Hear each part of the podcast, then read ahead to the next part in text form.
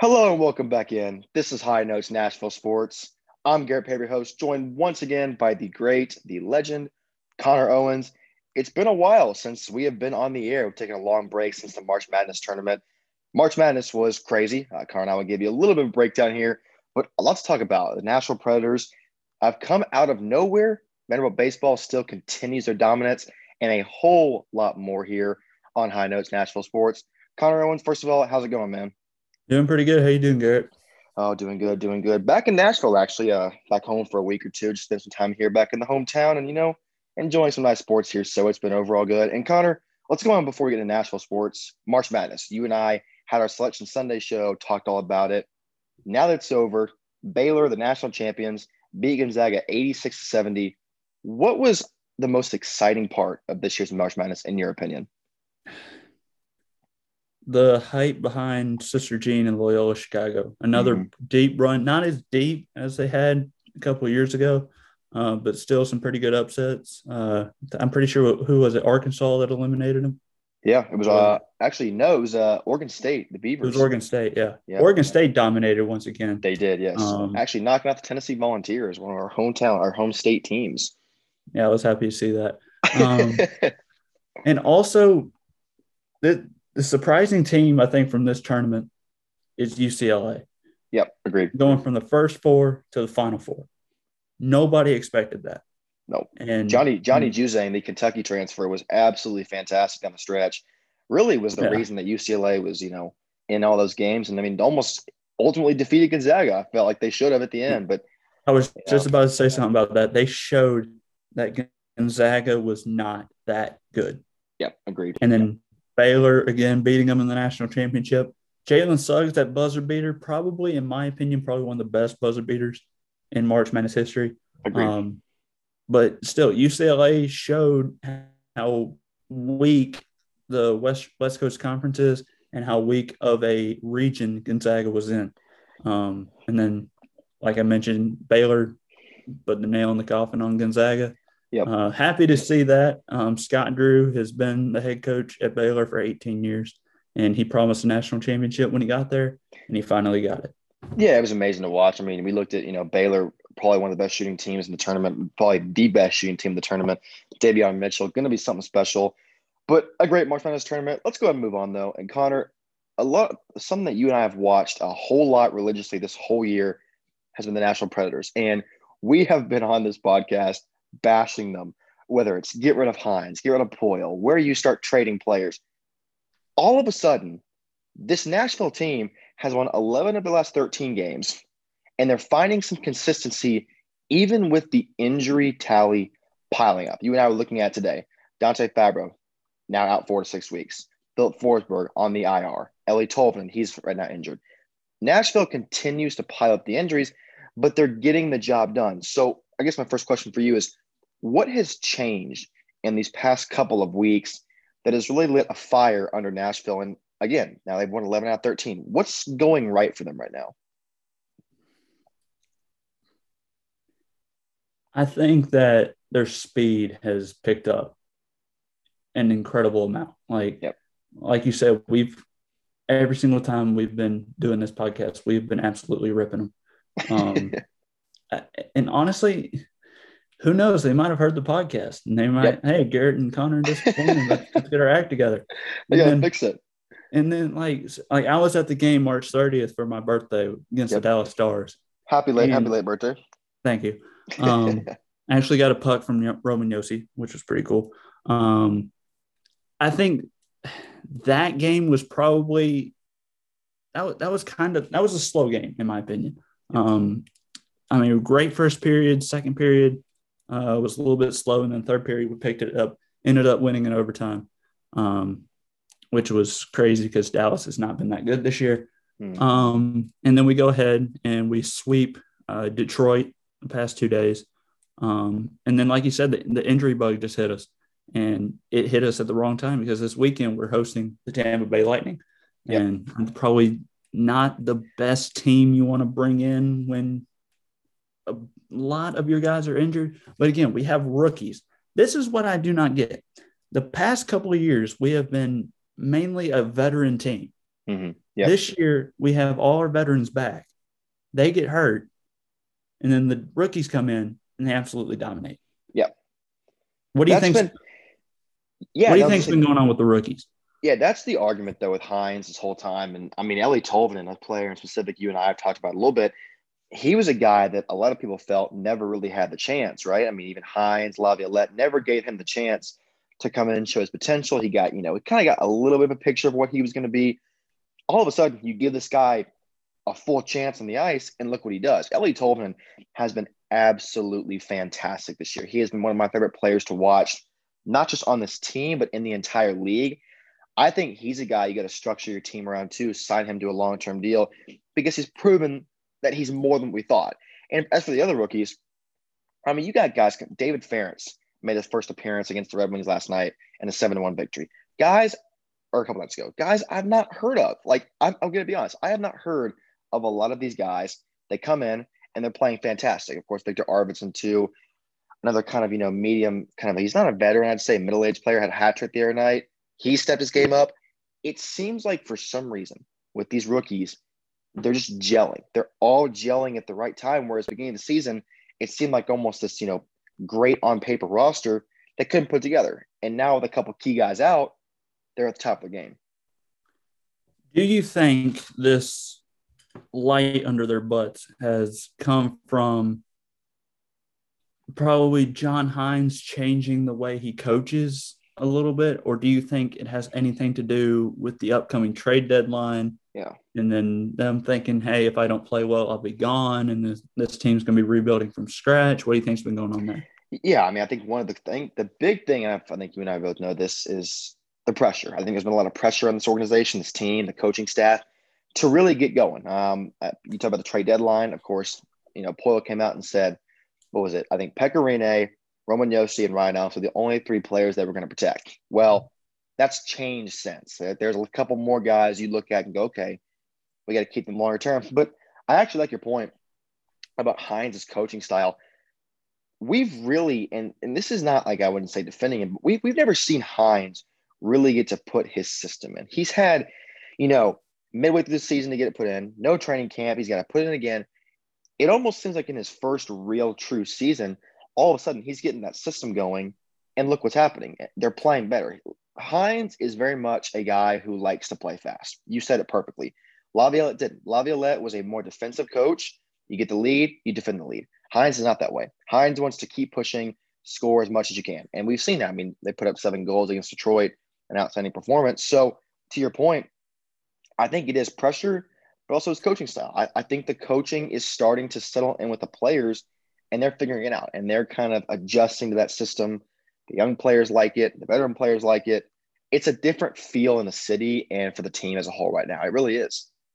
Do, do you think because again we've been ta- we've been bashing John Hynes yeah pretty much this entire podcast about uh, he might be on his way out. We might keep him another year. Might be Poile. Did because of the how the Preds have played lately, do you yep. think John Hynes' job is safe? He he saved himself this season. Uh, he has saved himself at least for this season because, in my opinion, it's more impressive that he's kind of brought this team back from being bottom two in the league to now, you know, in a playoff spot than it is to start the season off hot and then just continue to digress they've gotten better as the season's gotten going. I mean, they have gotten better and better and better, and now they're competing with teams like Tampa Bay and Florida. I mean, beginning of the season, we're in a playoff spot. We are. I mean, fourth in the playoffs, four points ahead of Chicago. You and I, beginning of the season, we're watching this team get beat 6 1, 5 nothing against Tampa Bay in Florida. I mean, it was ugly, and you didn't want to watch it. Now they're competing. They're splitting series. They're winning both. They're doing more. And I think that's what's been impressive for me. So I think Hynes – has saved himself for at least this year. I think next year it's, you know, listen, pro sports now, they expect you to be good right away. Let's be honest. We have seen in the NFL, especially, coaches come in their first year, they don't perform, and they're gone. Uh, pro sports is you better perform well now or you won't survive. So Hynes has saved himself this year, but, you know, going forward, how does this kind of, you know, fluctuate into next year? I don't know. We'll see.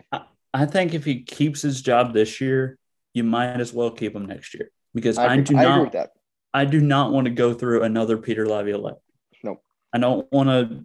All right, you start out strong, then you go on like a four or five game losing streak. You come home, you fire your coach, bring somebody in two days later, and yep. then play like crap the rest of the season because yep. that's not going to look good on David Poile either.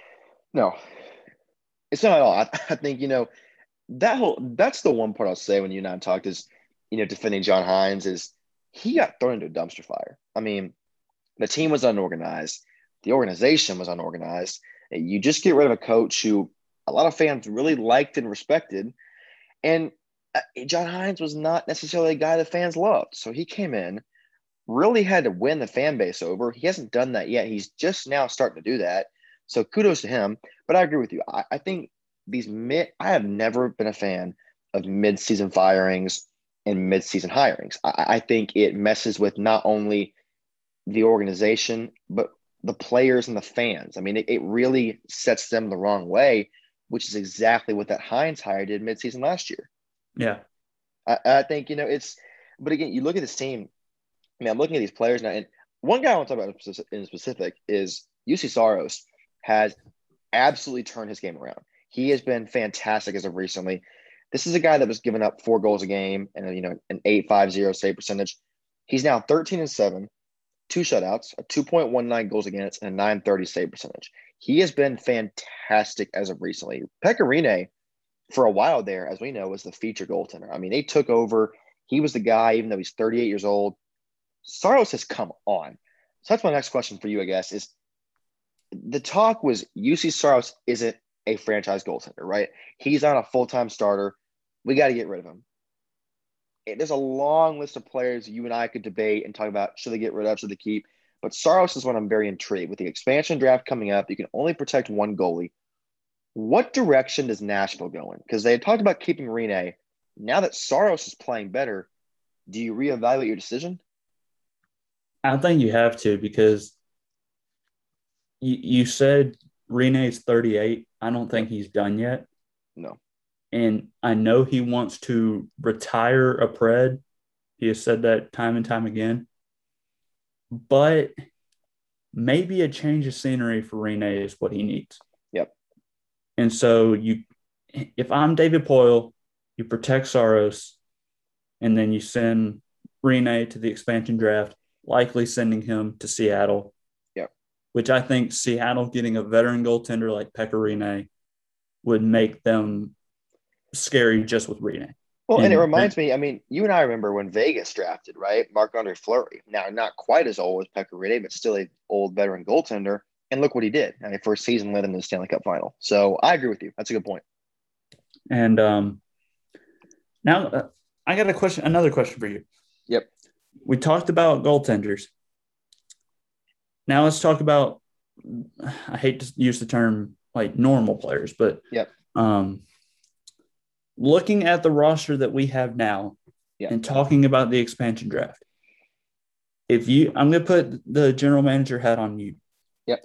If you had to protect three players right now, and get rid and send three players to the expansion draft, who are they? So okay, so if I got if I have three players, I've had my three players sit for a while now. Yeah. I in my opinion, first and foremost, Roman Josi. I, I don't think it's close. I think he is the he's a team captain. Uh, he is the mesh of this team.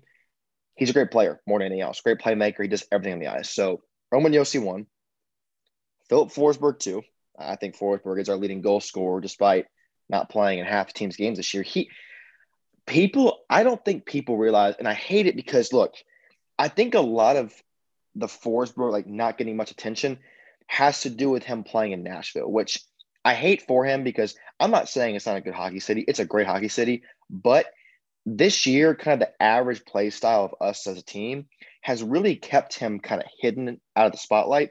Filip Forsberg is a fantastic player. He is a top three forward on almost any roster in the entire NHL.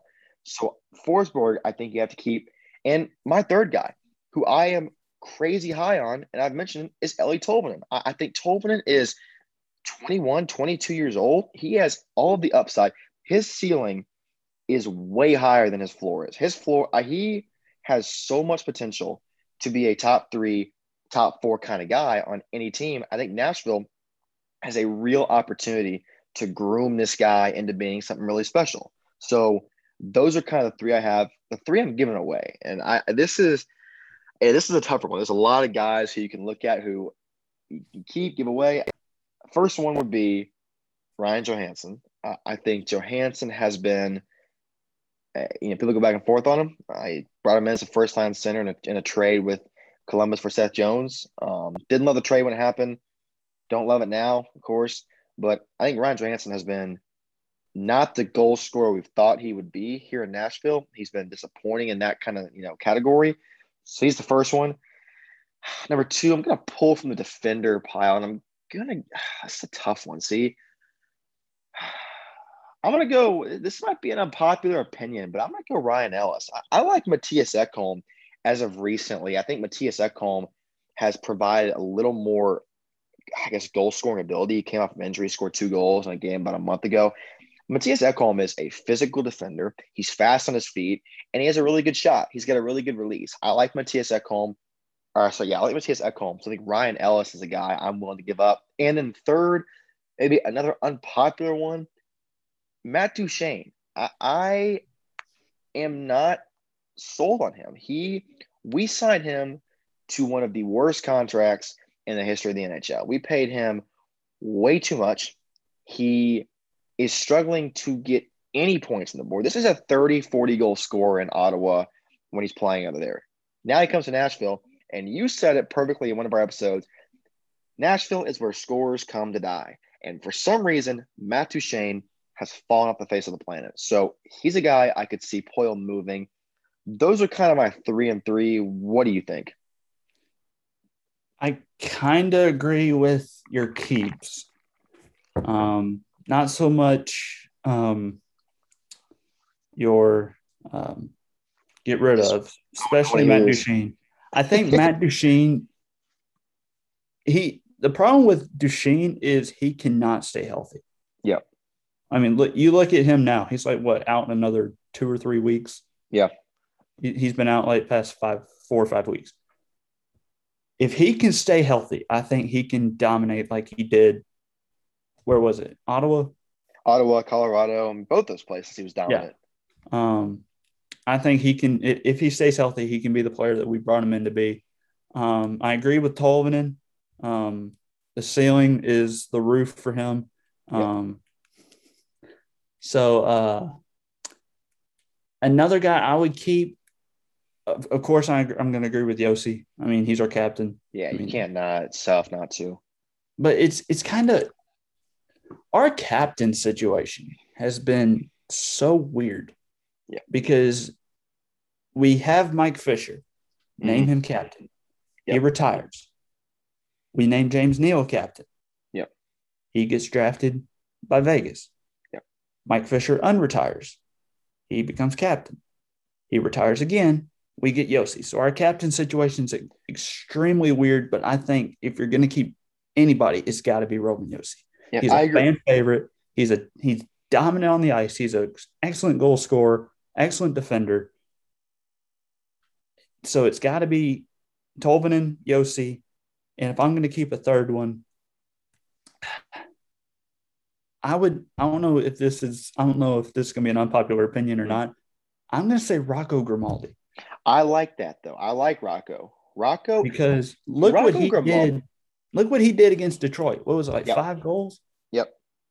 Yeah, like four or five goals. It's crazy. and he's still fairly young. So brings- I- He's he is okay. I- And this is a really unpopular opinion.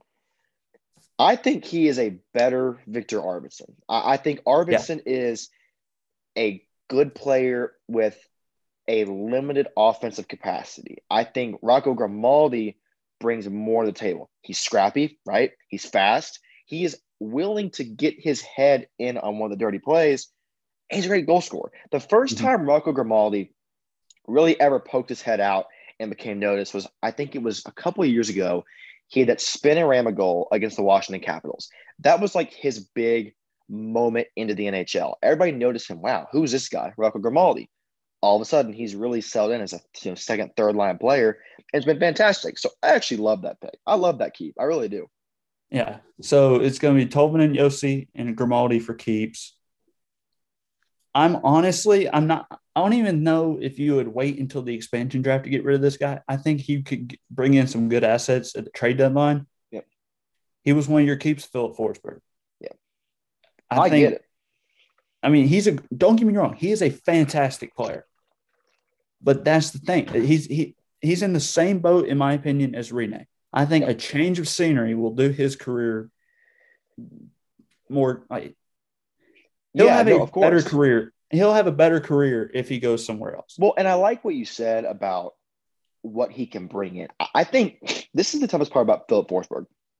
If I'm a GM sitting here, right, you could be like you you could argue that Filip Forsberg alone could bring in two good goal scorers, could bring in two good players. I, I maybe even a that- couple of picks. That's what I'm saying. I would argue that he could bring in a significant amount of production that would help fill in some of those holes in that offense. So I agree. I, I he is so off and on because it's like, do you want to keep him because he's your team's leading goal scorer? You know what he brings to the table, but he's another guy that has dealt with a fairly good amount of injuries in his career. He has not been a guy that has stayed consistently healthy. So when he's when he's healthy, he's good, but he's not always healthy. So what do you do with that? And before I before I move on to my other two, Mm. get rid of, I'm going to add something to your um, opinion on Duchene being Yep. someone you get rid of. In my opinion, I think we have no choice but to keep him. The only re- the only the only reason why I say that is what you said Yep. is massive contract. Yep. Who is going to take on that massive contract? It, it's a terrible contract. It's awful. But what see, was it, like this is seven where year? How many million? oh, it's just it's a ridiculous amount. But to your point, Connor, this is where I think I'll look it up right now. But this is to your point where I think that contract is so absurd and it's such it's such a poorly designed contract. You could potentially not even protect Duchene. Okay, he's getting paid with Nashville right now a seven-year, fifty-six million dollar contract. So eight million a year, fifty-six million dollars guaranteed. So it comes out to be about eight million a year. But to your point, you could almost not protect Duchene, right? Use your protection on another valuable asset, and you would almost hope that no one that Seattle doesn't pick that contract up. And if there's a guy like Rinne on the table, maybe they go for a veteran goaltender, right? So you save that protection pick. It just it comes down to what you know Seattle wants and what Nashville wants. You know, are you willing to give that money? What does the this is an honest question for me? What is the cap space like for an expansion team? What what what, what does it start at? That's a great question. I, I think Vegas is. I don't even know what their starting caps. I it's I know it's similar to the rest of the league, but I think it might be a little. I want to say it's a little higher, maybe, but just because you're having to deal with all these contracts that other teams are throwing out at you, you know, I mean, it's look, look. First of all, I'm gonna say this too.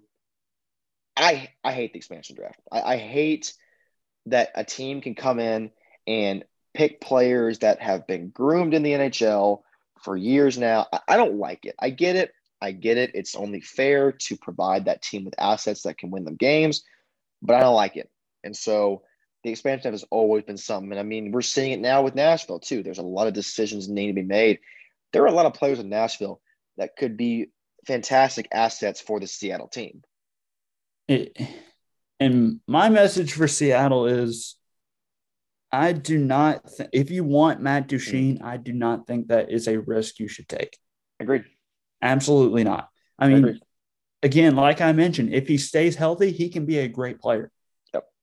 But ever since he's gotten to Nashville, he just ha- there's been times there's been few times where he's shown that he can be a good player, but he just Yep. cannot stay healthy. And that's the problem. You have to be able to stay, you know, in NHL in the league like that, where it's an 82 game season. You've got to be able to stay consistently healthy, be able to play at a high level. And I mean, that's where guys like Connor McDavid excel, right? Not only Mhm. is he a great playmaker, he stays healthy. Him and I, that, that is fantastic. Those guys stay healthy. They play in almost every game. It's awesome. We're seeing how Nashville is just, I, I have never seen a team have more injuries in one period of time than Nashville right now.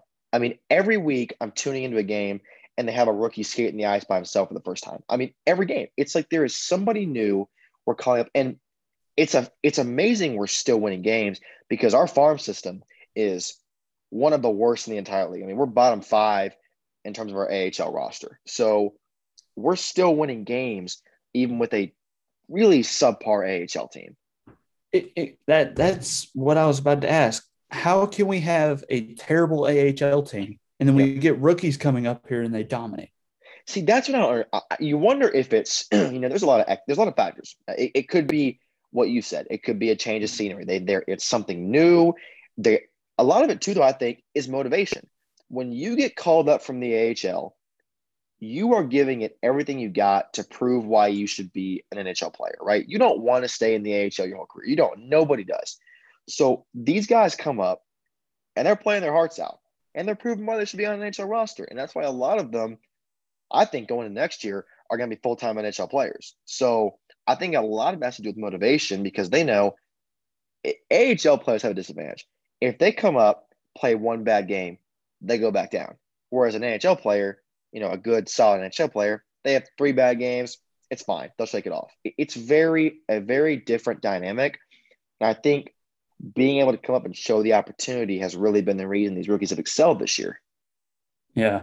And um, I still got to mention my other two get rid of. Yeah, that's I'm right. Make it. I'm gonna make it pretty quick so you and I can Yeah. move on. Yeah. But um, so I had Filip Forsberg, and for me, I think these guys could be expansion draft picks, Yep. or again trade deadline. We can bring in picks, assets, whatever. Yeah. Filip Forsberg. I'm gonna put in Dante Fabbro, I agree with that. Viktor Arvidsson. Yeah, I think agree. I agree. I, I think here's the thing: if we offer Filip Forsberg in a trade, we can get some good assets back. Yep, hundred percent. But if but if we put in a trade with Filip Forsberg and Viktor Arvidsson, there's no telling who we could get. This the sky's the limit. I mean, that's a pair that not only are they great players, but we've seen it firsthand. Those two play really well together. They are Mhm, great line mates. Like they have a chemistry. I don't think okay, if Viktor Arvidsson did not play on the same line as Filip Forsberg, Arvidsson would not be scoring more than 15 goals a year. Arvidsson, again, his offensive capacity is very, very limited. Forsberg's playmaking ability and ability to get the puck over to him is the reason Arvidsson is scoring 15, 20 goals a season. That's the only reason. And those two together are a great pair. They are. What What do you think we could get if we offered a trade with all three of them? Arvidsson, Forsberg, and Fabbro. That right there is like you could get a you could get a superstar. I mean, you you'd now would Could, you could we want get to? Could we get a Connor McDavid with that? I think Mc, see, I think that's where it's tough. There is a select few guys in the league where it's like they're almost untouchables. I think McDavid's untouchable. I think Draisaitl's the same way. But one of my points is like, do you really want three players for one superstar, or maybe you trade three of our guys and get four or five really good players in return who you know, you're not getting that one 40 goal scorer, but you're getting guys who can consistently score at a decent level. I, because Nashville, look, it's no secret their roster, despite them, you know, getting high right now, their roster has holes in it. Uh, the offense has holes they need to plug still. And I think by giving away three talented players and getting one in return, I don't think it's a good move personally. I, I think you need to fill your roster with more talented assets, which they could easily do. You sent me an article a, a few weeks back about them looking to trade. I think it was Forsberg and Ekholm for like Shayne Gostisbehere and some and a couple of the guys from the Flyers who I I loved it. I mean, it, it was a potential trade option where you're sending two of our guys who, as you mentioned, maybe a Forsberg and a Fabbro or an Ekholm for three or four really good players in return. I'm not sure we have that pulled up. Yeah, I got it right here. All right, awesome. What is it again? It said um, no, there's no telling where the, where this has gone since then. But it said uh, Flyers are in talks with Predators that would send Ekholm and Arvidsson to Philadelphia for what? How do you pronounce his last name? Yeah, Shayne Gostisbehere. Gustafsson and draft picks. So I'm looking at. I, I want to look at Shayne Gostisbehere. His stat. He he is a young player from, you know, Philadelphia. He's a defenseman who has been I would say he's fallen off a little bit since his first couple seasons. He's 27 years old. He's got 12 points this year, which is not fantastic. He's got 211 his whole career. He's a guy though that I, I think is a step up from let's say you give away an Ellis. I as much as I love Ekholm and Ellis, I think he's a step up. But that's to my point. Arvidsson and Ekholm, that's not even your best player in Forsberg giving up. That is two guys who are good but not great and you're getting a really good bunch in return. So this trade deadline is going to be interesting because I think Nashville, I'm not sure where it's going to be. I'm not sure how it's going to come about, but I feel like there's going to be a big move made somewhere. And I don't know who it's going to, what, which player it's going to be. And it may be a couple days before or the day of. There's going to be a big move made. So, so you're saying this, the Preds will not be silent come trade deadline. No, I I think they're going to make moves. And if I'm Poile, this is and this is the hard part about about owning a team and being a general manager. These little stretches of success can blind a fan or a manager and make them seem like there's no more issues. They're heading in the right direction. We don't need to sign anybody. Our roster's great. Well, this is the same roster that last year was a first round exit to Arizona. This is the same roster that this year started the season bottom four in the league. And okay, they've started out, you know, they've been playing better as of recently, but there are places you've got to fill. And I don't think taking this recent success is a fair assumption to think that our roster's set. I want to make this real quick note, then we can move on to our next topic. The Preds yep. just announced this. They've activated Ryan Ellis from injured reserve, and he will be playing tonight as of now. Okay, there you go. So this is another thing too, and you can talk about the rookies have been dominating, right? And the chemistry's been there with these rookies. Now you're going to start fitting some of these veteran pieces back in. What c- can you imagine, right? If we get back to full health and start going downhill again, like that I think I was I was gonna ask you that I was gonna yep. ask you this question, but you just mentioned that. Yep. If that happens, that is what costs Hynes his job. It is, and I think that's a fair point. And to my point again, that's why I think you can't get complacent with this roster. I think you got to move on. I think you got to make a move. I, I, think Poile is a smart general manager. I think he knows what he's doing. He is known for making big moves here and there over the past few years. Of course, Shea Weber was a huge one. Seth Jones is a big one. I'm not sure if we'll see a huge one this year, but I feel like we'll see some activity. Yeah. But so yeah, that's going to be it. Then we're going to talk about that's the end of the Nashville Predators segment. The Predators tonight take on the Tampa Bay Lightning. A very good read of how good this team is playing right now. Going to be a great competition. And tomorrow night in action at seven o'clock at home against the Dallas Stars. Going to move on. This is where Connor Owens really starts to feel it. Vanderbilt baseball, the Commodores, once again first in the country. Absolutely fantastic this season. I think they're sitting currently at 29 and 4, if I'm not mistaken, on a one game win streak, taking on the Georgia Bulldogs right now. Currently, Connor, actually, no, they're 25 and 5, 9 and 3 in the conference. What have you seen so far? Of course, this Vanderbilt team every year, it seems like they don't skip a beat. Vanderbilt baseball, they don't rebuild, they reload. And it is that way again this year. Vanderbilt has been absolutely dominant, first in the country. What have you seen from this Commodores team so far this year? Um, well, before I answer that question, we just lost our Georgia series. We lost okay. nine to one to Georgia today. Okay. Um, so they won two out of three, and that was actually the first se- first SEC series that we have lost since May 25th of 2019. That's incredible. And the team that beat us in May of 2019 was Georgia. So they've had our number for the past few years. Um, but to answer your question, what have I seen? What I have seen is absolute domination yep. by Jack Leiter. If you don't, if you don't know who Jack Leiter is, he is the son of former MLB star Al Leiter. Yep. and I, I got his numbers right here. This was as of April 9th. He's 7 and 0. He's 8 and 0 now because he won yesterday. But again, as of April 9th, 8 and 0, a 0.43 ERA, 42 innings pitched, 16 walks, 71 strikeouts, four runs, two earned, 10 hits, and one no hitter. I mean, it's it's fantastic, and I, you know, I'm not. I'll be the first one to admit I don't watch baseball as much as you do. I, you're a huge baseball fan, and you can talk baseball all day, any day. But I have watched this guy play. I actually watched him on TV against Missouri when I was there, and he's something special. And and there people are talking about him being a generational talent, which I couldn't agree more with. I mean, there was a period, and you correct me if I'm wrong, where I think it was what 20 something innings without a hit in a row. I mean, just a fourth. dominant, like just absolutely dominance from him. His first SEC start was at home against South Carolina. Mm. He throws a no hitter.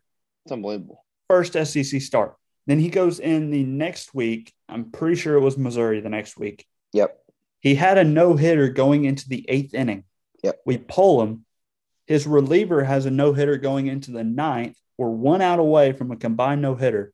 We pull Jack's reliever, and the guy that comes in for Jack's reliever allows three hits, gives yep. up the no hitter. Then Jack plays again the following week against LSU. I think he went four and a half innings, four and a thirds innings without a hit. Then the uh, hitless streak ends. Um, but I mean, good grief. This dude, like you said, generational talent. In I don't know if this is a hot take or not, but I think Jack Leiter has what it takes that when he gets drafted, he doesn't even go to the minor leagues. I can see oh, him going straight to the major leagues. I agree. And that is so rare too. It is so rare to see a guy come straight out of college. Leiter's a sophomore, isn't he? Yes. I mean, this guy's gonna come. Yeah, he he. I could 100% see him coming out and being an, NFL, an MLB star right out of college. He doesn't need time to groom. He's got every tool, every asset he needs, and not to mention, look, he's not only dominating, he's dominating at the highest level of collegiate baseball, playing yeah. in the SEC for Vanderbilt. It's not easy to play baseball at Vanderbilt. It's not. I, I, know that, and I know you know that. Vanderbilt baseball is like the prime time. It's like the Alabama baseball, Alabama football. He has done something that, you know, not a lot of people can say they've done. So I agree. I think this guy moves on and becomes MLB player without going to the minors right away. And here's here's the crazy thing. It's Vanderbilt, like you said, is one of the most dominant programs in all of college football or college baseball, excuse me. Definitely not football as of right now. Yep. Um, but and it also has to do with how well Coach Corbin does at recruiting. Yep. Because I looked at a MLB mock draft a couple weeks ago. Picks one through three all have Vanderbilt connections. It's incredible. As of now, the number one overall pick is a high school senior committed to Vanderbilt. The number two overall pick as of right now is Kumar Rocker. Now, Kumar, here's the thing with Kumar Rocker. Mm-hmm. He has been off his rocker a little bit. Yep. No pun intended there. Last year, he was dominant. He was our ace. Yep. Untouchable. 2019. Oh, actually, let me say 2019 because last year we had a shortened season, only played like a month. 2019 Super Regional against Duke. Kumar Rocker throws a no hitter. That sends us that sends us to a game three, which ends up sending us to Omaha, yep. which eventually leads to a national championship. Yep. Kumar Rocker is not our ace anymore. Mm. It, it's Jack Leiter. And I can see because of how Jack has played this year, he will be the number one overall pick.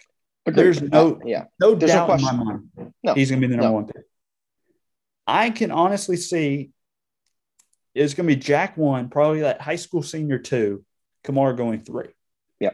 A lot of people were saying maybe Kumar could go one, but if he if Kumar keep uh, again, you know how much I've been dedicated and been around Vanderbilt baseball. Of course. Don't get yep. me wrong. I love Kumar Rocker. Yep. Amazing kid. But he just hasn't brought his stuff this year. Yeah. And if he keeps this up throughout the year, he could fall out of the top five. Who knows? Yeah. But Jack is just absolutely dominant. Yeah, I, I mean, you mentioned Kumar Rocker, and it, it, it's an interesting point because with these drafts, uh, we have seen over the years, Connor, not just in baseball but all sports. Let's take, for example, Joe Burrow. Joe Burrow coming into his Heisman campaign season was a projected sixth round overall pick. I mean, he was not going to go early by any means. He plays fantastic, wins the Heisman, first overall pick.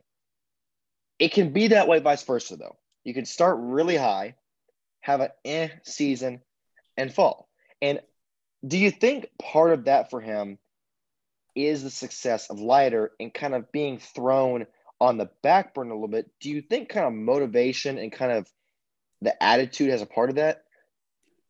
I don't I I don't think it has anything to do with Leiter mm-hmm. because I mean you go into a Friday Saturday series, Friday Saturday Sunday series, and the first two pitchers you have to face are Kumar Rocker and Jack Leiter. I wouldn't want that. No, no, no one does. I think it's the pressure coming off of the 2019 season. Yeah. You throw a no hitter, you win a national championship. There's talk all across the country that you will be the number one overall pick. Yep. I think that's starting to get to him, and it's kind of getting to, and Coach Corbin has said this time and time again. Kumar Rocker doesn't let anything get to him. He's one of the strongest competitors he ever he's ever had. I think the fact that everybody's saying that Kumar Rocker could be a number one overall pick, I think that is slowly starting to get to him. Yep. So I don't think it has anything to do with Leiter. Um, it, it just has to do with the draft. Yeah, I, I think it's an interesting point. I mean, Vanderbilt has, you know, it's you, are seeing the success of those two translate into success for the overall program, 25 and 5. Staying on the topic of Vanderbilt, though, Connor, big news from the athletic department. Vanderbilt will be making huge changes to not only baseball, but the entirety of Vanderbilt athletic buildings, departments, all this new stuff. So, give me kind of what are you hearing? What are they going to do? What is all the stuff they're going to kind of do to better their athletic facilities? Well, here's the thing March 28th it was a Sunday. Mm. I was scrolling through Instagram and then Vanderbilt Athletics posted something say, join us for a 10 a.m. press conference Monday, March 29th. Big announcement about the future of Vanderbilt Athletics. Yep. That hypes everybody up. And then I immediately went to they're finally investing in athletics. Yep. And I'm going to try. I, I hate bashing Vanderbilt because I love them to death. But athletics has been something that I don't think they've been 100% committed on. No, no way. I, I don't think it's a secret either. I think you and I have both seen that over the years. Yeah. But like you said, that is about to change. Yep. Because the announcement that was, I watched the press conference. The announcement on March 29th is that Vanderbilt Athletics is investing $300 million into a massive facility upgrade for all sports. It's incredible. It's incredible. It's the, it's the largest athletic investment in school history. There you go. And here's what's going to happen. These, these, these are this is what has been announced so far. We are getting a football operations center that will house team offices, locker room, meeting rooms, and a training room. There you go. Yep. We're expanding the McGugin Center and we'll build a sports performance center. We're going to build, you know, where the outdoor turf football field yep. is? Yep. Oh, yeah. That will be an indoor football practice facility. And then we're going to turf, uh, a, we're going to have an outdoor practice field. The one that we have now is grass. We're going to turf that. Yep. And then we're also getting a basketball operations center. Same thing's going to be put in there as football. And we're going to upgrade the fan experience at Vanderbilt Stadium. It's and huge. I'm, yeah. I know. I mean, that has been, and here's the thing the um, football operations center will be connected to Vanderbilt Stadium, from what I've been hearing right now. When that happens, and we're also going to get premium seating in Vanderbilt Stadium. Yeah, I saw that too. This will be the first major Vanderbilt Stadium upgrade since 1981. Yeah. See, I was about to talk about that. Uh, you and I, you know, I've grown up in Nashville, so I've been to Vanderbilt games here and there. I've gone to a lot of games, and what I've seen at every Vanderbilt home game I've been to is Vanderbilt fans are outnumbered at their home stadium by about five times the number of people. I mean, every game, it doesn't even feel like it's a home advantage for them, right? You have the other team flooding the stadium. Now look what's happening. You and I talked a long time about this. Clark Lea, they bring him in from Notre Dame. He comes in. He's trying to rejuvenate this fan base. He's trying to get them excited. He's doing a good job. And shortly after hiring him, they announced the brand new construction of all this new athletic facility stuff in a big thing. football stadium. Here's the thing a, f- a facility upgrade was promised in Clark's League's con- contract. Yep. And Candice Lee, I've known Candice Lee for a very long time. She is the mm-hmm. athletics director at Vanderbilt. And our chancellor, Daniel Diermeier, they have both been here less than a year in their full time permanent roles. Yep. And look at all they've done. It's incredible. It, it- it's it's hard because Vanderbilt has always wanted to be this academic institution, right? Which they're Yeah. great at. They're a fantastic. They're a top ten university in the entire country. They're producing you know people who are making uh, six digits after you know two years. I mean, it is a fantastic academic school producing scholars, but they're still in the SEC, and Yeah. people have called them to leave the SEC because they aren't competing well. Blah blah blah. This is the first step, and look, we both know it's not going to be a quick fix. It's not going to happen overnight. It's going to take time. But this is the first very promising step. You need this in order to keep up with the Floridas and the Georgias. And they're never going to have the five star facilities like Florida and Georgia and Texas A&M Alabama. They could in the future. They could, but it's unlikely that they'll get there in the near distant future. But that being said, this is huge for Vanderbilt. And this is going to put them where they need to be going forward recruiting. I promise you, recruiting is going to go up because of the facilities. I'm I'm going to make that point because we still I have some news from men's and women's basketball, and I'm going to make that point in a little bit. Yeah, But like, how am I going to say this? I have been a Vanderbilt fan now 19 years, Mhm. and I've had friends countless times saying, "Why are you still a Vanderbilt fan?" I have been loyal to this program and this school through everything through James, through Bobby Johnson, Robbie Caldwell, James Franklin, Derek Mason, now Clark Lea. Yep. Of course, Coach Corbin's been here ever since I was born. Mhm. There has been so, there's been way more downs than there have been ups. Yeah, agreed. I think that's starting to shift. I think we're going to have more ups than there are downs. Now, like you said, it's not going to be an overnight thing, but I think one of the major reasons why we have not won is because the mindset is around the athletes is we don't have anything that will get us excited that will make us want to win Agreed. 100% the agreed. fact that the fact that Vanderbilt University is finally investing. This is something that Candice Lee's mind has been around ever since she's took the full time job. She wants to improve the student athlete experience. Yeah. This announcement is going to do just that. And she even said that a lot of fans have been saying, oh, yeah, we've been hearing facility upgrade plans for years. It's never happened. I'll believe it when I see it. Candice Lee said that they have enough money to do some things now, but because of scheduling with football about to start, baseball going on, Yep. they can't. Of course. She said as soon as football season is over, they will break ground on the basketball and football operations building, and the renderings will be announced early to midsummer. Yep. So it's happening. It's finally happening.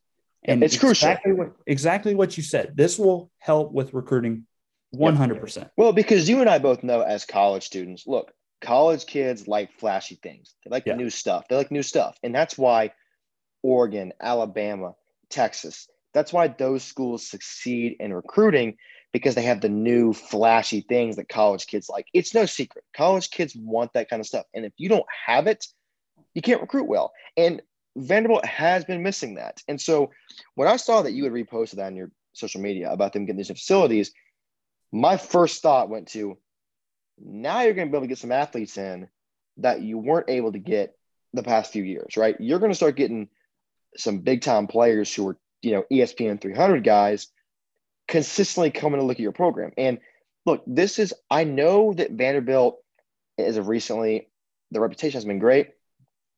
It's in a great city. Nashville is a fantastic, thriving city. College kids love Nashville. The appeal is here. And now with this new upgrade, the sky's the limit. Seriously. I think it was less than a week, less than a week after we announced the stadium upgrade. Hmm. Clark Lea landed a big time commit, an in state, in town commit. Yep. Langston Patterson. Yep. From CPA. From CPA committed to Vanderbilt. Yep. I'm pretty sure he picked us. I think he had Alabama somewhere in his. I think he did. He was he was a highly talented guy. Everybody everybody like Clemson, Bama, Florida, Georgia. All these schools wanted him, and he's staying home to play for Clark Lea and Vanderbilt. And this stadium, this facility upgrade, I'm 100% sure had a big time role in his decision.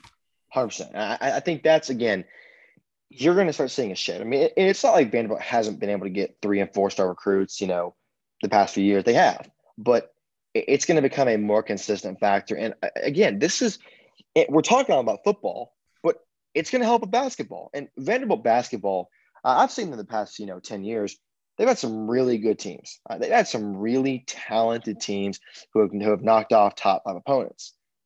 Again, you're going to start to be able to recruit again. So Vanderbilt athletics is, I'm telling you, it's looking up. And with you being at Lipscomb, you're in the middle of it right now. You are seeing everything that is happening, and it's fun to watch. And I'm so glad you mentioned uh, basketball because I had a note on that. Yep. News coming out of basketball too. And I'm going to start with recruit with recruiting first along the point of the stadium upgrade. Jerry Stackhouse. I think it was Tuesday, maybe Wednesday night. Landed two of the biggest recruits. Now I'm going to say Vanderbilt basketball history. Yep. We landed five-star center Lee Dort and four star guard Noah Shelby. It's incredible. It's incredible. And listen to this. I'm going to talk about Noah Shelby first because this did, and uh, no, I'm going to talk about Lee Dort. He's 6'9, 240. He has one more year of high school ball left, and I was looking into him. They're saying he could be 7'2 by the time he gets to Vanderbilt. He picked Vanderbilt over Arizona, Arizona State, Arkansas, Auburn, Baylor, Kansas, Texas, and Duke. It's it's insane. It, it's amazing. He's the number three recruit in the state of Texas and the number 18 recruit in the country. It's incredible. Then you look at Noah Shelby, yep. not as tall, not as muscular, but again, he's got another year of high school ball. That could change. 6'3, 175, same school. They're friends. They're same school uh, from there. I think it's Green Hill High School in uh, suburb of Dallas, Texas. Yep, you got it right. Yep. Offers from Arizona, Arizona, Arizona State, Arkansas, Auburn, Baylor, Georgetown, Kansas, Texas, Duke. It's that's what's so impressive, though, right? Is now you're getting not just like talented in-state players, you're getting talented out-of-state players, and this is what you're going to talk about too. Vanderbilt has been able to in the past snag some really good in-state players, but it's about recruiting out of state. And Vanderbilt is Texas is very much not Tennessee territory by any means, right? Texas is where you know the major blue blood programs are getting their guys from. So you can sneak into their backyard and grab two players who, as you mentioned, a five and a four star, who are fantastic players. That's huge. And it speaks miles of what Stackhouse is doing, okay, they didn't have a great year this year, but it was better than what it was the year before. Yeah, he's improving. better. He's improving. And here, these two guys, it's our first major commits since 2017 when we got Simisola Shittu and in town guy Darius Garland. Incredible. Look where those two guys are right now. Yeah, Darius Garland. Garland Darius Garland, like three days ago, dropped 37 points for the Cleveland Cavaliers And Simisola Shittu, last I checked, was with the, I think it's the Chicago Bulls. Pro guys out of Vanderbilt recruited. I I think Shittu, I think they were both recruited by Bryce Drew. Yep. But then I think they played one year for Stackhouse, if I'm yep. if I'm not mistaken on that. But again, you look, and that's that's another thing. I've been very hesitant in like not 100% committed on the Jerry Stackhouse hire. Yep. And it's it's because that I don't think he's that great of a recruiter, but recently I've started to know that when he came in here, he had Bryce Drew's kids. Yep, true that. He, he didn't have his own guys. He goes out and he gets the number 18 player in the country and a guy who's in the 24 7 sports top 150. Yep. With powerhouse programs in their top five. Yep. And they come to Vanderbilt. Is I'm pretty sure it's because they want to play for a guy. I think Stackhouse was in the was in the NBA like what 18 years, something like that. Yeah, yeah. And then facility upgrades, Nashville, SEC. With all of this that's going on with Vanderbilt right now, Vanderbilt's going to be very attractive. It is, and and you and I are going to always go back to the point too of even when you're coming to play here, right? There's always that element of when you get out of Vanderbilt, you're going to have a good education. That that is always going to be the argument too. Is if you take time and get your classes done and do what you need to do, you're going to have a fantastic degree from Vanderbilt that is going to get you farther in life than most other players will ever get because basketball only goes so far. It does. Yeah. And so these guys who are getting Vanderbilt degrees are setting themselves apart. And so everything about Vanderbilt is in the right direction. I, I think we're seeing basketball, football, baseball, all that trend upwards. But I got one more thing, and then all my notes for Vanderbilt. Actually, two more things. I'm gonna I'm gonna start with this uh, about Vanderbilt men's basketball. This news just dropped this morning. Star player Scottie Pippen Jr. has declared for the NBA draft. Yep, saw that one. But here's the thing: this will actually help Vanderbilt. He is not hiring an agent, which means he can if, come back. If he if he gets advice from somebody saying you're not going to go that high, he can come back. Yep. If he were to hire an agent, he would have to go and just stay there. Yep. If you hire an agent, you cannot come back. Yep. So we'll see what Scottie Pippen does. And then another thing that I like about Candice Lee is that she is showing that she will not put up with losing. No.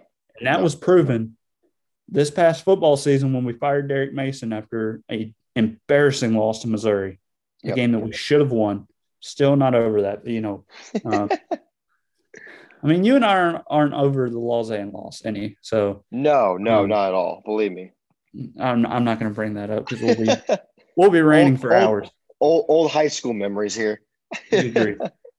but Tuesday afternoon, I was in class. I, I was about to start class. I went to Twitter and saw news that I've been wanting for a very long time. Vanderbilt Athletics has fired women's basketball coach Stephanie White after five years. There you go. She cannot recruit. She cannot win. Her her big law. Her I think her only big win was a road win against Tennessee. Well, that's the that point of, of of not putting up with losing. I think that's it's not translating just with the major sports like men's basketball and football. I mean, no offense to but that that is like that is the most money generated sports in collegiate sports right now. It is. Yeah. So she wants to run all over, which is huge. And uh, Vanderbilt can. They can win, right? It, it's been proven they can win consistently if you get the right person in there and it's I'm I'm reading into Stephanie White right now. Her overall record at Vanderbilt was 46 and 83. That's just not good. Yeah, that's just she was you're not she was yeah. 13 and 54 in conference play. They opted out of the 2020 season after a four and four start, 0 and 3 in conference play because of injuries, players in the transfer portal, and COVID 19 um, concern. Oh my goodness! And the fire came after star players Koi Love, Chelsie Hall, Autumn Newby all announced their transfer. And Koi Love's going to Arizona.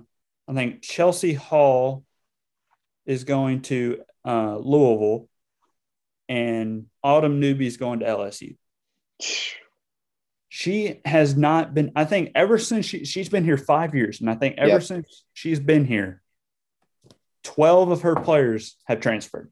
That's just, that's in, that, that's indicative, though, of the coach. Like, that's, that's her best record. Her best record at Vanderbilt was her first season.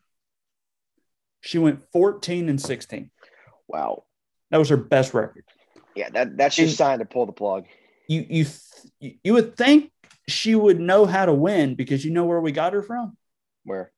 The Indiana Fever. There you go. Yep. She was the head coach of a WNBA team. WNBA team. Yeah. Who I think they just they had just won a WNBA championship. Then she comes well, to Vandy, falls apart, melts. And, and let me say too before I move on, the NCAA. Let's talk about real quick. Not talk about. I'm just gonna mention this. This year in the men's transfer portal, there are over 1,300 players sitting in the portal right now. There was 427 last year. It is over three times the amount of players sitting in the transfer portal this year than there were last year. It's not just in men's basketball, it's women's too. But it's crazy the outflow of all these players. That's the thing. Vanderbilt, this is a message to you. Get it going. I'm yeah. talking about men's basketball. We still have another year before yeah. Lee Dort and Noah Shelby get here. We have had three. We Scotty Pippen's declaring, and I think two or three players are transferring. Isaac McBride's transferring. We just got him from Kansas. He had been here like half a season, and then I think it was Clevon Brown's going somewhere, and we have another another guy. I can't remember his name.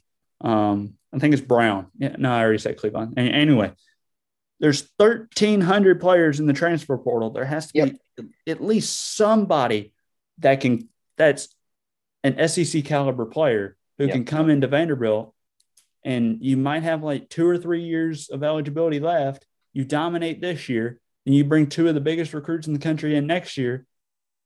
And I forgot to mention this when I was talking about Lee and Noah. Their commits makes Vanderbilt's 2022 recruiting class number one in the SEC. I saw that. Yeah. And number three in the country. It's incredible. I mean, they are building that reputation, and it's only going to get better with these new facilities being put in. We're, yep. I mean, listen, say it loud. Vanderbilt athletics is getting better. It's an upward trend, and I think both you and I are excited to see kind of where the future of this goes. Probably it's me cool. more than you. Yes, 100%. Connor Owens, our Vanderbilt expert. This guy knows everything about Vanderbilt athletics. It's incredible, really. I, have never met someone who knows more about a singular athletic school than Connor does. So, we're going to move on now. Great section there. Last thing before we wrap this up, and we touched this briefly a little bit. Uh, the Titans getting into now draft season. Um, we actually have not been on so long that the Titans have had a huge signing in Bud Dupree, who we then I could talk about. They signed Bud Dupree they released a couple players who were, you know, a little bit questionable. Jonnu Smith, of course, gone. Adam Humphries gone. What what have you Malcolm liked? Butler. Malcolm Butler. Let's make this quick. What have you liked about the Titans in this free agency, and what have you not liked so far from them? I like the Bud Dupree signing. Um, and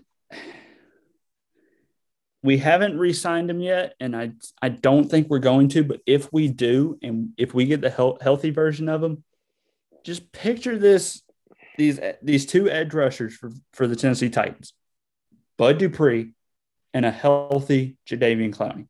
Yep, couldn't agree more. Dominant. I know. And we need to get we need to get a strong defensive line. That's the thing. You can't have good re- good pass rushers unless you have a good defensive line. Well, that was our issue last we, year yeah, that that that's been an off and on struggle for the Titans is defense yeah. line. But another another something that I haven't liked is the amount of players that we cut. Hundred percent. Mount. All right. So we had Malcolm Butler and Adoree Jackson. Yep. For some reason, we cut Malcolm Butler before Adoree Jackson. Yep. Which if makes no anything. Sense. I thought Malcolm Butler would stay and Adoree be out the door. Agreed. Uh, for good reason. For good reason. But not only I was happy that we cut Adoree Jackson. Me too. Me too. But we cut him with Dennis Kelly. Yep. The left tackle Kelly who filled in been- for Lewan. Yeah, he He was good. And then I think their way of trying to make it up for the fans is re-signing Ty Sambrailo. Which was like, I, I don't yeah, I don't get it. I mean, But you look the at where, Kelly, yeah. you look at where these players are going. Malcolm Butler, Arizona Cardinals. Now the Arizona Cardinals, they are going to be absolutely I know. dominant. They're gonna start getting good. I know. They're bringing the pieces they need. Adoree Jackson, New York Jets. The New York Jets are starting to turn it around. Yes, they are. Adam Humphries going to your Washington football team. Oh yeah. The Washington football team starting to turn it around. But the Yep. one thing I'm going to talk about the football team really quick. Yep. Why the heck would you cut Alex Smith? Yeah, that that is look, Graham and I, so my brother Graham, him and I are big football team fans. We we I've been a Washington fan my whole life, and I have I've watched the struggle. I've grown up watching the joke of the quarterback carousel. And what they're trying to argue is that they cut Alex Smith because he takes up a quarterback spot and he's not in physical shape to play, which okay, maybe he's not. Yeah, he wasn't But- in he wasn't in physical shape last year. but No. what he did. But why not keep him this year, even if he's not going to play much, as a motivator, as a good team role model? Look, I'm going to be honest with you. Some people didn't like it. I like the Fitzpatrick signing. It makes sense. He's a step up from what Smith was last year. Now, Heinicke, there's a lot of news as to whether he's going to be the starter. He had a great performance against Tampa Bay. I don't think he is. I think Fitzpatrick takes the spot. But I like that Fitzpatrick signing. But the Alex Smith, I agree that one didn't make sense to me. And I think it was a little unfair to him fighting his way back. He gave all to the organization, and then for them to just kind of say, you know, see you later, didn't make sense. They are a, I'm telling you, Connor, they are a quarterback away from being an elite team in the league. Their defense is fantastic. They signed Curtis Samuel, Adam Humphries, two great under the radar signings. They're a quarterback away from being a very, very dominant football team. With the team that they have right now and as weak of a division as they're in, Yep. there is no excuse why you should not win your division No, no way. No excuse at all. And that that's what all I had to say on Washington. But I want to go around the NFL real quick. Yep. I Well, mean, okay, okay, fir- first of all, I want to talk about something. This is a very highly debated topic, and I'm going to give you a hot take real quick. Connor, I don't think Deshaun Watson is going to touch an NFL football field again for his career. I think No. he's done, and I, I mm-hmm. think personally, this th- a lot of this doesn't make sense. I, I don't know what's going on. I, I can't figure out what's going on with this situation and what is just flared out. I I think something's gone wrong there. I think something's up, but he is not going to touch a football field again in his career. He is it's it's done. He, he got what 30 something counts now of sexual harassment against him. He is in a hole and he is not going to be able to climb out of. More allegations than touchdown passes last year. That is- Seriously. Seriously, That's- it's crazy. like And look, it's it, look, look, look, and I'm I'm gonna say this: he's a rival. He he has torched us as we've seen against the Titans. He has torched the Titans defense. not as of late. Not as of late. No, I agree. But I always liked Deshaun Watson coming out of college. He's a quiet, humble kid. He always was a fantastic player. I liked him. It, it- it's just been weird now to see kind of the shift, the downhill shift from being this college kid who won so many awards, being an outstanding, an outstanding citizen, an outstanding student, and now this. It, it just is so crazy. And what do you think about this whole situation? I think it's it's crazy. Like going into his career, I respected Deshaun Watson. Yep. Like, I mean, first couple of years, he again, like you mentioned, he dominated us. So you gotta respect it. Yep. But with this, my respect for him's gone, gone away. Gone. hundred percent. Like Agreed. I I read because one of his accusers came out with uh, her side of the story, and I mean, good. Did, did you see it? Yeah, I, I, I've been watching that story closely, and it's been. I'm and my you. thing my is, gone. there's there's still five teams that want to trade for him. Yeah. Like, that that to me means that you want the player more than you want the person.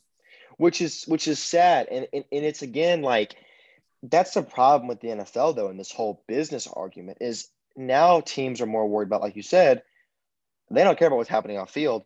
They care more about getting a quarterback than they do about the safety of however many women it's affected. And I mean, look, it, it just like I'm with you. My my respect for him's gone. I mean, it's not like I love the guy anyway because he was a rival of ours and he just you know never rooted for him. But this is now like this is big, and this is one of the biggest scandals the NFL has had to face in a long time. And I mean, the NFL. Okay, what is going on with the NFL? Right, Deshaun Watson's dealing with this. What's the guy's name from Florida State who plays for the Giants that just was in that shooting? Uh, I can't his name's leaving my mind, but he was involved. Oh, the former. Oh, you, you know what I'm talking about? Himself?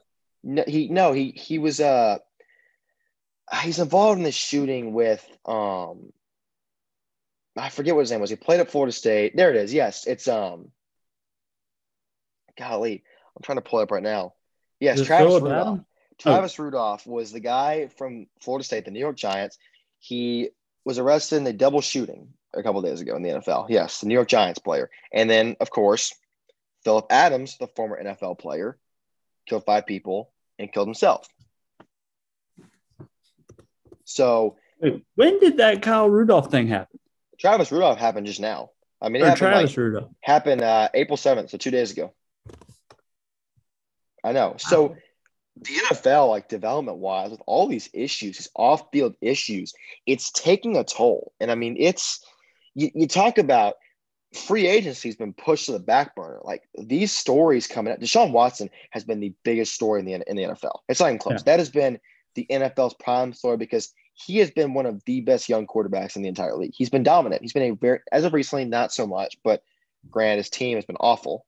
But this as of now, as of now, 22 accusations against Deshaun Watson. That's the problem. How do you dig yourself out of a hole with 22 accusations? You don't. You can't and and my thing is during all of this the only question the Texans have been giving are have been getting is are you going to release Deshaun Watson or are you going to trade Deshaun Watson? Yeah. And the moves that they have made makes me believe that they are about ready to make a move. Yeah, this organization, uh, Con, this this Houston Texans organization this past year has quite frankly been the most pathetic organization I've seen in major sports this past year. Okay, first of all, Bill O'Brien was not a good head coach. They fired him. That was a pretty good move, right? But the roster's been a disaster. The Deshaun Watson thing's been a joke. Uh, their handling of him has been a joke. I think the way, you know, listen, whether you like the guy or not, if a guy requests a trade and you hold him against his will when he's saying he's not going to play for you and just consistently, yeah, no, we're not getting rid of him. He's going to stay with us whether he likes it or not.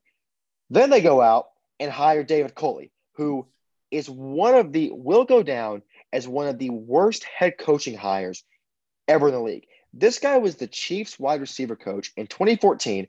That same year, not one Chiefs wide receiver caught a touchdown pass. He was coaching them. He's been the Ravens passing game coordinator. They were bottom three each year he was coaching as the passing game coordinator and passing game. I don't know what's going on with them. I don't know what has like they're an all time low. They are. And then they then they go out and then they sign Tyrod Taylor. It just none of it Tyrod made sense. Taylor is a starting quarterback. And you have Ryan Finley as his backup. There's your hmm. starter and backup. They're going to make a move with Deshaun Watson. Like, why to. would you? Why would you have two starters, and one of them be your backup? That's my point. It doesn't make sense to sign him if you're going to keep Deshaun. It doesn't make sense. You have to think they're going to get rid of him. I, I don't. It's a mess. That situation's a mess. But here, here's the thing. I wanted to go around the NFL really quick. Um, yep. You. This trade happened a couple days ago. Yep. Sam Darnold is now a Carolina Panther. Yep the and then all that the uh, Jets got in exchange, which don't get me wrong, they got they got loaded with draft picks. They yep. got They traded Sam Darnold for a 2021 sixth, a second and fourth round pick in 2022. See, I'm going to be honest, man. I, the Panthers won that trade. Uh, Darnold has a lot of good upside. I think Gase was a big part of his failure in New York. And I'm going to be honest, man. If I'm trading Sam Darnold from the Jets, I'm not taking anything less than a first round pick. This is a guy who we have not seen his full potential. It's like Eeli Tolvanen for the Predators. His ceiling is so high, in my opinion. And so they get a second and fourth and the sixth round pick, which is great. It's three picks for one player. I, I get it. But if I'm the Jets, I'm going hard for a first round. I want a first round, a second round, and like a fifth round. That's what I want. I, I don't want a second, a fourth, and a sixth. I want an early first round pick. Would you take an early first round pick when you already have a top five pick? I would. I would. I, I, I would still take one. I mean, I, I feel like you can't have too many. I mean, I, I think now it's, I mean, you and I both know with the whole Sam Darnold situation now, Zach Wilson is a lock to New York. I, I've heard Adam Schefter talk.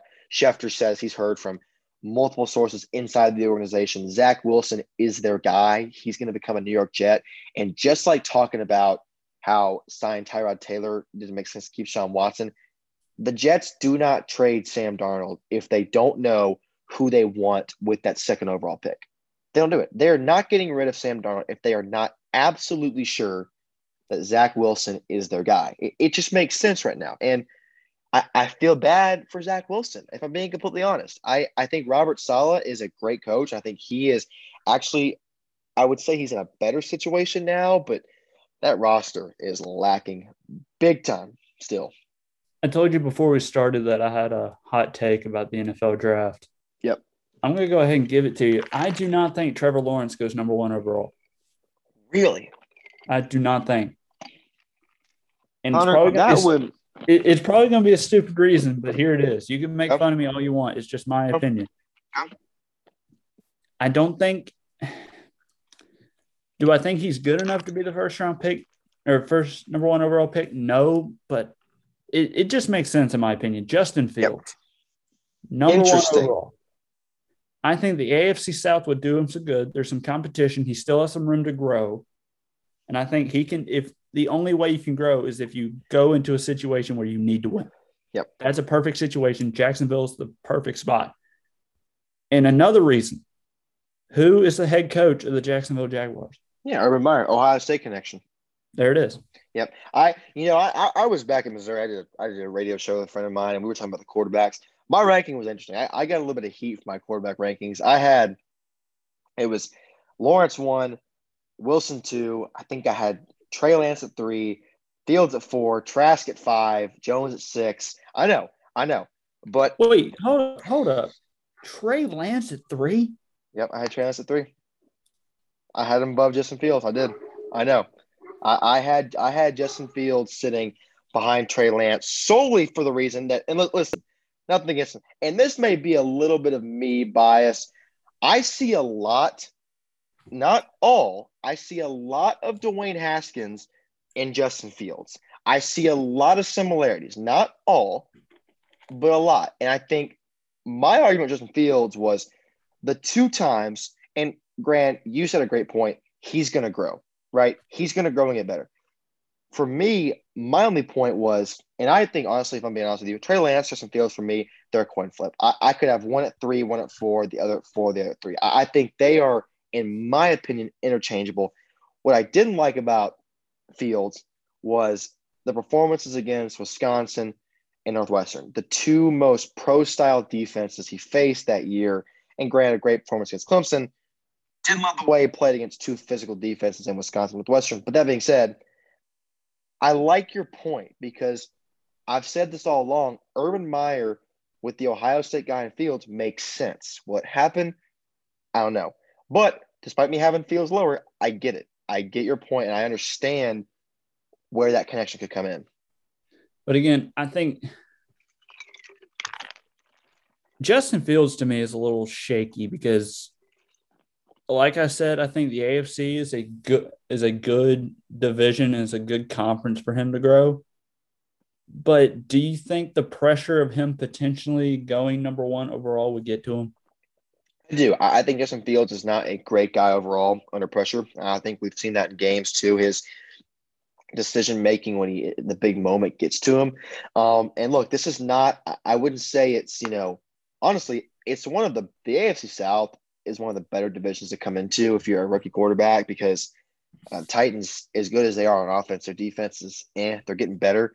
Uh, Colts, good defense, but the you know, of course, Jaguars who play with Jaguars and the Texans are a mess. So I, I think there is that sense of pressure for him. I think it's a decent conference to come into, but that's a that's a big responsibility for a guy who is not projected by anybody to go number one overall. So if he did go over number one overall, how does that affect him? And I want to ask you another question.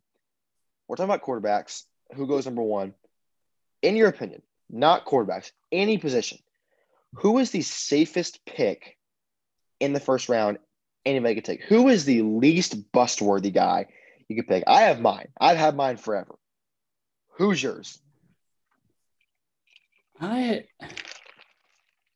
honestly have no idea because it can it keeps changing. Like you never know. But the one thing that has been pretty consistent over the past couple weeks is I think Mac Jones goes number three to San Francisco. Which oh man, I mm, I I get it, and I've seen it on mock drafts. I don't like it though. I I do not like Mac Jones. I am not high on here's, him. But here's the thing with that. Yep. If they were to go Mac Jones number three. Yep. Jimmy G is out the door. Agreed. And here's why. Agreed. Who they just signed? What's his name? Nate Sudfeld. Yeah, which was a I, I don't I don't get that, but whatever. So why again? That's another thing. Why would you have three quarterbacks? Yep. Two have starting potential and one backup. Yep, doesn't make sense unless you know you're gonna make a move. But if it's not Mac Jones, honestly, I don't think there's anything else but Mac Jones because I'm looking at a mock draft right now hmm. that came out five hours ago. And the last mock draft I saw had Penei, was it Sewell? Yeah, Penei Sewell. Yeah. Going four to the Falcons. This one has him dropping to number 13. Interesting. Uh, I've seen his draft his draft stock drop a little bit as of recently, which is interesting. Here's the thing. Hmm. I'm looking at this mock draft. It has him going to the Chargers. 13th which overall. Would be fantastic with Herbert. Herbert. They yep. were college teammates. Yep, I know. Which would be a home he, he has said hitter. countless times he wants to go to the Chargers. Yep. And I, I, I could see Penei Sewell being kind of like what I said, uh, you know, one of those non-bust kind of guys – let me give you mine. It's a guy who I have been so high on since the college season. It's a guy I've watched. It's a guy I've watched film on. It's Kyle Pitts. I think Kyle Pitts is going to be, I don't think he can be a bust. Now, I could be totally off. I think Kyle Pitts is a top three player in this entire draft. He's a six foot six tight end. He's 245 pounds. He has the longest wingspan of any NFL player, receiver, and tight end in the league at 84 inches right now. He had a four, he had a 4.44 40 yard dash, 33 and a half vertical, a 129 inch broad. He is fantastic. This season, he didn't even, again, he was out for three games with an injury. He has 770 yards, 12 touchdowns on 43 receptions. Not to mention around him, Trevon Grimes, Jacob Copeland, Kadarius Toney, talented receivers at Florida, this guy still popped up the screen. Look, Kyle Pitts is, I'm telling you, we have not seen a tight end like this ever. You can line him up on the outside as a blocking tight end, as a slot. You can put him anywhere on the field and he's going to be dominant. I think he might go fifth to the Falcons. I'm hearing they're going to keep Matt Ryan and maybe get an asset like him to work with. But man, I think Pitts is a fantastic player. I think if he goes four, five, or six, the teams he goes to would change drastically. You Great. look, you just said right right now the Falcons have the fourth overall pick. That's right, he's fourth. But yeah, if he goes to the Falcons, they would have Matt Ryan, Julio Jones, Kyle Pitts. Can you imagine? If he goes five overall to the Bengals, they would have Joe Burrow, Kyle Pitts, and um, it's not AJ Green anymore. It's um, no, we're forgetting. John Ross is gone too. Who their who's their running back? Well, Joe Mixon. Joe Mixon. Joe Mixon, yeah. And then if he goes six to Miami, Tua, Kyle Pitts. Yep. I, I know. It's anywhere he goes. I'm telling you, he's a special player. He he makes catches in traffic that no one should make. Um, he's great in the open field. That four that 4.44 40 yard dash is more unbelievable than people even realize. Like for a tight end of his size to move at that level is ridiculous. And I think that right there, that was the first thing they had at the pro day. That was the first event was a 40 yard dash at the pro day.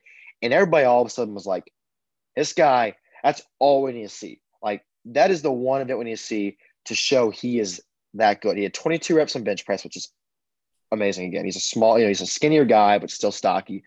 I love Pitts. I think this guy's going to be a fantastic player, and it's just it's going to be fun to watch him. I want to go back to the Tennessee Titans, and yep. then I have one more point about Trevor Lawrence, and then we can do uh, whatever you need to do. Yep. This mock draft, and I want to get your opinion on this. Yep. It's New York Post. And I don't know how trustworthy New York Post is with their mock draft. Hmm. 22 overall has the Titans getting Greg Newsome out of Northwestern corner. Interesting. I mean, I guess you're looking at it from perspective of getting rid of Malcolm Butler and, you know, Adoree Jackson, you maybe bring in a cornerback. Look, I, I have to say, though, I have noticed since Bud Dupree being brought in, mock drafts have gone away from the Titans getting an edge rusher in the first round. I, I have noticed that. They have gone away from us taking an edge rusher since the bringing about of Bud Dupree. Um, two days ago, NFL.com mock draft, 22 overall. Titans getting Jaelan Phillips, ed, edge rusher from Miami. So here's my opinion, Connor, on this situation. I, I think this year's cornerback and safety class is particularly weak.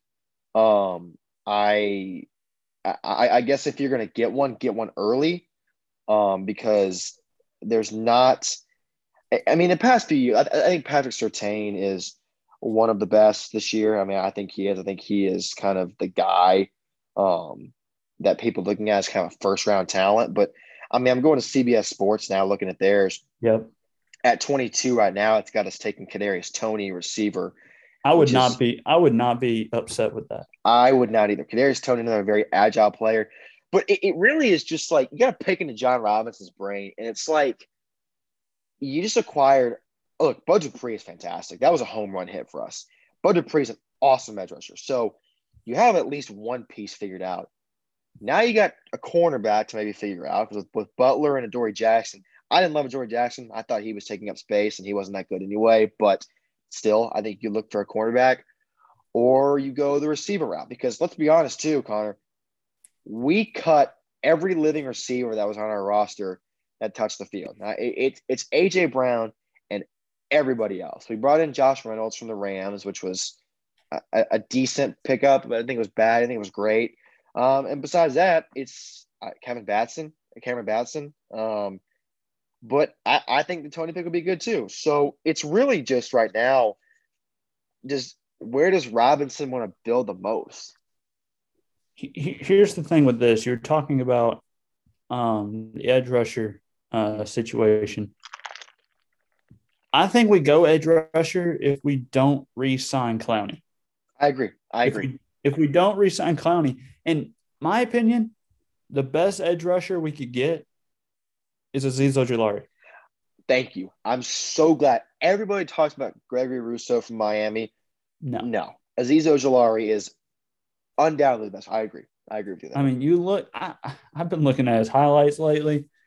That dude is a tank. He's actually a lot like Bud Dupree in the sense that he's not the biggest guy in the world, but he's so quick off the ball and his, so that'd his, be perfect. His handwork. Exactly. His handwork on on on the outside tackles is fantastic. It is. Like I That'd be a home run hit too. Is getting him seriously. If there was one person that we could draft in the first round, that would be the next Isaiah Wilson. Who would it be? You're talking about I'm bust. not. I'm not talking about the off the field issues. I'm talking about the cannot produce, cannot stay on his feet. He gets knocked on his butt when you just touch him. Like you talking about offense, offense, offensive line or just overall? overall, Ugh, man, I, I think there's a lot of. That's a tough one. I'm I'm gonna look at the mock draft. There's a lot of guys. I think this year, you know, I, I mentioned early on, this is a pretty safe class. I think there's a lot of good people in this first round that, you know, uh, okay, I'd say so. You said not off field. I'm gonna give you an off field one. Off field, Michael Parsons. Uh, Michael Parsons has all the intangibles to be Penn State, right? an, uh, yes, an NFL good great linebacker. I know he has all the intangibles to be a fantastic, uh, best linebacker in the league in the coming ten years. He he is physical. He's fast. He moves well laterally. He's a ball hawk. He is the guy that could be great on the field, off field issues, and I I would say. I don't know. I mean, I'm, I'm looking now and it's like, I would say for all, okay, you know what? I would say for all positions, a guy you don't, I'm not saying Titans would pick this, but I'm going to go uh, Travis Etienne. Uh, I think Etienne is a, I know you give me that look right now. I, I was I, just about to ask you, would you get Travis Etienne? I don't love running backs in the first round unless it's a one time generational talent like Derrick Henry or I think even Najee Harris is a good late round, first round back.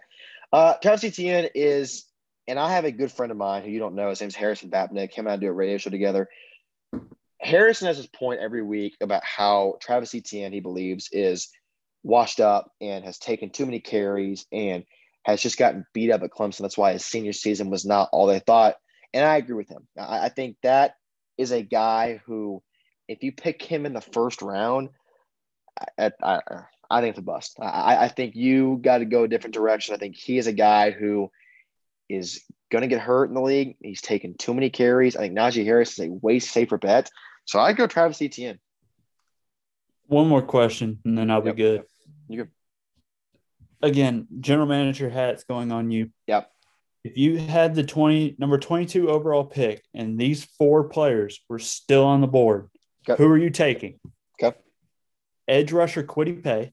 Okay. Wide receiver Rashod Bateman. Okay. Wide receiver or running back Najee Harris. Okay. Or Azeez Ojulari. I, I'd have to go Ojulari. I, I, don't think. Yeah. I think I think Najee Harris is going to fall late first round, early second round. I, I think he is. Uh, look, I, I think we've got you know with Henry and now some get you know some flex backs sitting behind him who are you know good players. I think you don't need to fill that void anymore. I think that's. I think Najee Harris is a guy that would be drafted and would just sit behind Henry and kind of rot. Uh, I don't think you need that. I think Kwity Paye is a great defensive lineman, um, but we said it, O- Azeez Ojulari. I watched him firsthand tear my Missouri Tigers up. I mean, just physically. Well, it's dominate Missouri. Everybody everything. tears y'all up. Okay, here we go, taking shots, huh? but he Hey, I shouldn't be talking. Y'all beat us. Y'all hey, it's okay. It happens. But that's a guy who can take a beating every play and just keep going, right? Some plays he's going to get stumped. He comes back. Boom, boom, boom, boom. So I think Azeez Ojulari is a very safe pick for the Titans. Um, again, I think Gregory Rousseau is a guy who everybody loves out of Miami. I don't think he's as good. So I think Ojulari is the obvious pick if that's if he's still there when time comes. I hate doing this to you, but one more thing. Go for it. has No, go for it. it. It has nothing to do with the NFL and it has nothing to do with Nashville sports. I just got Go this notification. I'm seeing this Former New York too. Yankee, former New York Yankee Alex Rodriguez and billionaire Marc Lore are finalizing a deal to purchase the Minnesota Timberwolves and will take full control in 2023. I literally am just seeing that pop on my phone too. I, Lordy, Alex Rodriguez is loaded. No, the T Wolves. Talk about teams. is- Hey, hey, talk about teams that need to be rebuilt. The T Wolves, Minnesota. Woof, good lordy, they're uh they're lacking in sports right now. Freaking Captain Kirk over there at the Vikings is struggling, and you know the T Wolves. It's crazy. That's crazy town right now. I mean, good grief. But I, I think the NFL, going back to the NFL point, and the NFL is it's going to be an interesting upcoming season. Of course, you know, when you and I were not on the show, we were had about a month break. Uh, they signed the CBA deal, which puts into effect 17 games now and three preseason games. So, uh, and we, we added the Saints. So we did a good non-conference. That, that's opponent. the thing. I was eh, one of the best quarterbacks of all time. Drew Brees retired about a month and a half ago. If he played this season, we had to play him. I would be scared. Agreed. But Agreed. Jameis Winston is their quarterback, and uh, going back to the draft, the Saints. That's a team that I would not be surprised to see them go a quarterback. No, I 100% agree. And then Jameis Winston's 100% going to be their starter. Yep. But I mean, good grief. For a guy who can't even I don't think Jameis Winston's that good. I don't think he is too. And, and you mentioned the quarterback thing. You know, the Saints going quarterback. Two guys who I think are going to go late in the draft, who are going to be steals. I think Kyle Trask is one. I think Kellen Mond's the other. I, think those two guys are the reason I say that. I, Kyle Trask, if you pick him for first, second round, maybe even third, I think it's too high. I think first, second round easily are too high for him. I think he's a great quarterback, but I think it's too high. I think if you snag one of those guys, third, fourth round, my goodness, home run, home run. They have the potential to be first and second round picks, but I think it's you know the Saints potentially going. The Saints apparently love Kyle Trask. I, I am hearing a lot of buzz that they absolutely love Kyle Trask. They might go for him in the second, third round. We'll see. That could be an option to fill that void, though. Yeah, but um, I don't know. And I'm going to be biased really quick. Um, I don't think this guy is going to be an early round pick, mm-hmm. but he is a guy that I would love to see the Titans get. Um, he is absolutely dominated at Vanderbilt. That's Dayo Odeyingbo. Yep, 100%. Defensive tackle. Like, he is a sack machine. I mean, yep. I know he was in a system that wasn't really that strong with the def- on the defensive side, but he yep. made our defense look yep. respectable. 100%. And um, I'm pretty sure he could have come back, could have came back for a uh, COVID year, but yep. uh, from what I'm looking at now, um, he is going to stay in the NFL draft. And Good. he is a projected fourth, maybe fifth round pick. So I think that would be perfect for the Titans. I agree, kind of a late round snag. I think as you know, eh, this time gets closer, you sort of figure out these mock drafts more and more. That the draft now under just under three weeks away. Um, I'm sure you and I will get on here at some point, record an episode, and break down all of the mock drafts, figure out who the Titans are going to pick, maybe even go on draft night, film a show, and kind of see the first round picks of everybody. So that's the NFL. We're going to wrap this up. We've been here for about an hour and a half now. Connor and I, you know, we could talk sports forever, and it's been a lot to talk about since we've been gone. Of course, March Madness, the President Hot, Vanderbilt baseball, and athletics overall. The Titans coming up. There's a lot to talk about in the city of Nashville for sports wise. So thank you all for joining us. Connor, thanks for being on again, man. Him and I will be on here again soon. We'll film another episode. To our audience, thank you. We'll be coming to you guys in about a week again, getting you all the latest news, all things Nashville and non Nashville content to give you a little bit of extra good stuff. So for us, thank you so much for joining us. We will see you guys next time. This is High Notes Nashville Sports. You guys take care.